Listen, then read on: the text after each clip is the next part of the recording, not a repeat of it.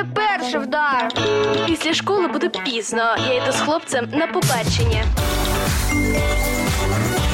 Статус мама. Кожного разу новеньке. З вами Олена Стангеліні, і я вітаю усіх, кому цікава тема сім'ї і виховання дітей. У моєму дитинстві був період, коли я дуже просила батьків купити мені собаку. Тепер таке ж прохання я чую вже від своїх дітей. Можливо, і ваші діти мріють про песика. Чим ці волохатики так приваблюють дітей, коментує психолог Анна Камінська. Рано чи пізно більшість батьків стикаються із е, тим, що дитина просить купити домашнього улюбленця. Найчастіше це може бути собака. І тут дуже важливо розібратися з тим, яка в дитини мотивація, тому що дуже часто маленька дитина може просити собаку так само, як вона просить іграшку в супермаркеті, через те, що їй просто сподобалась ця тваринка, через те, що така тварина є у когось із е, знайомих, однокласників.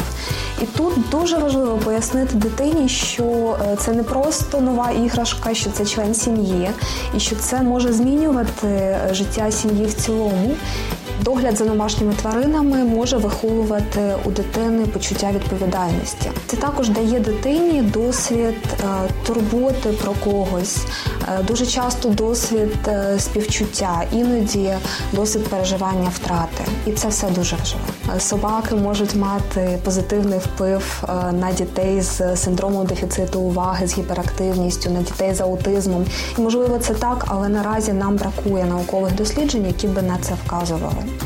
З іншого боку, для дітей, які переживали е, психотравмуючі ситуації або досвід відкинення в сім'ї, спілкування з домашньою твариною може е, дати е, відчуття того безоціночного прийняття та відчуття надійності стосунків.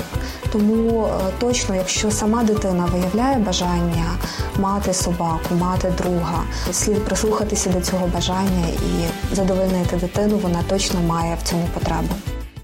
Статус мама. Дружба з песиком неодмінно подарує дитині масу позитивних емоцій. Тому Господь і поселив людину в Едемському саду, де поруч було багато тварин. Але що думають лікарі про тісний контакт дитини із собакою? Слухайте у наступному випуску.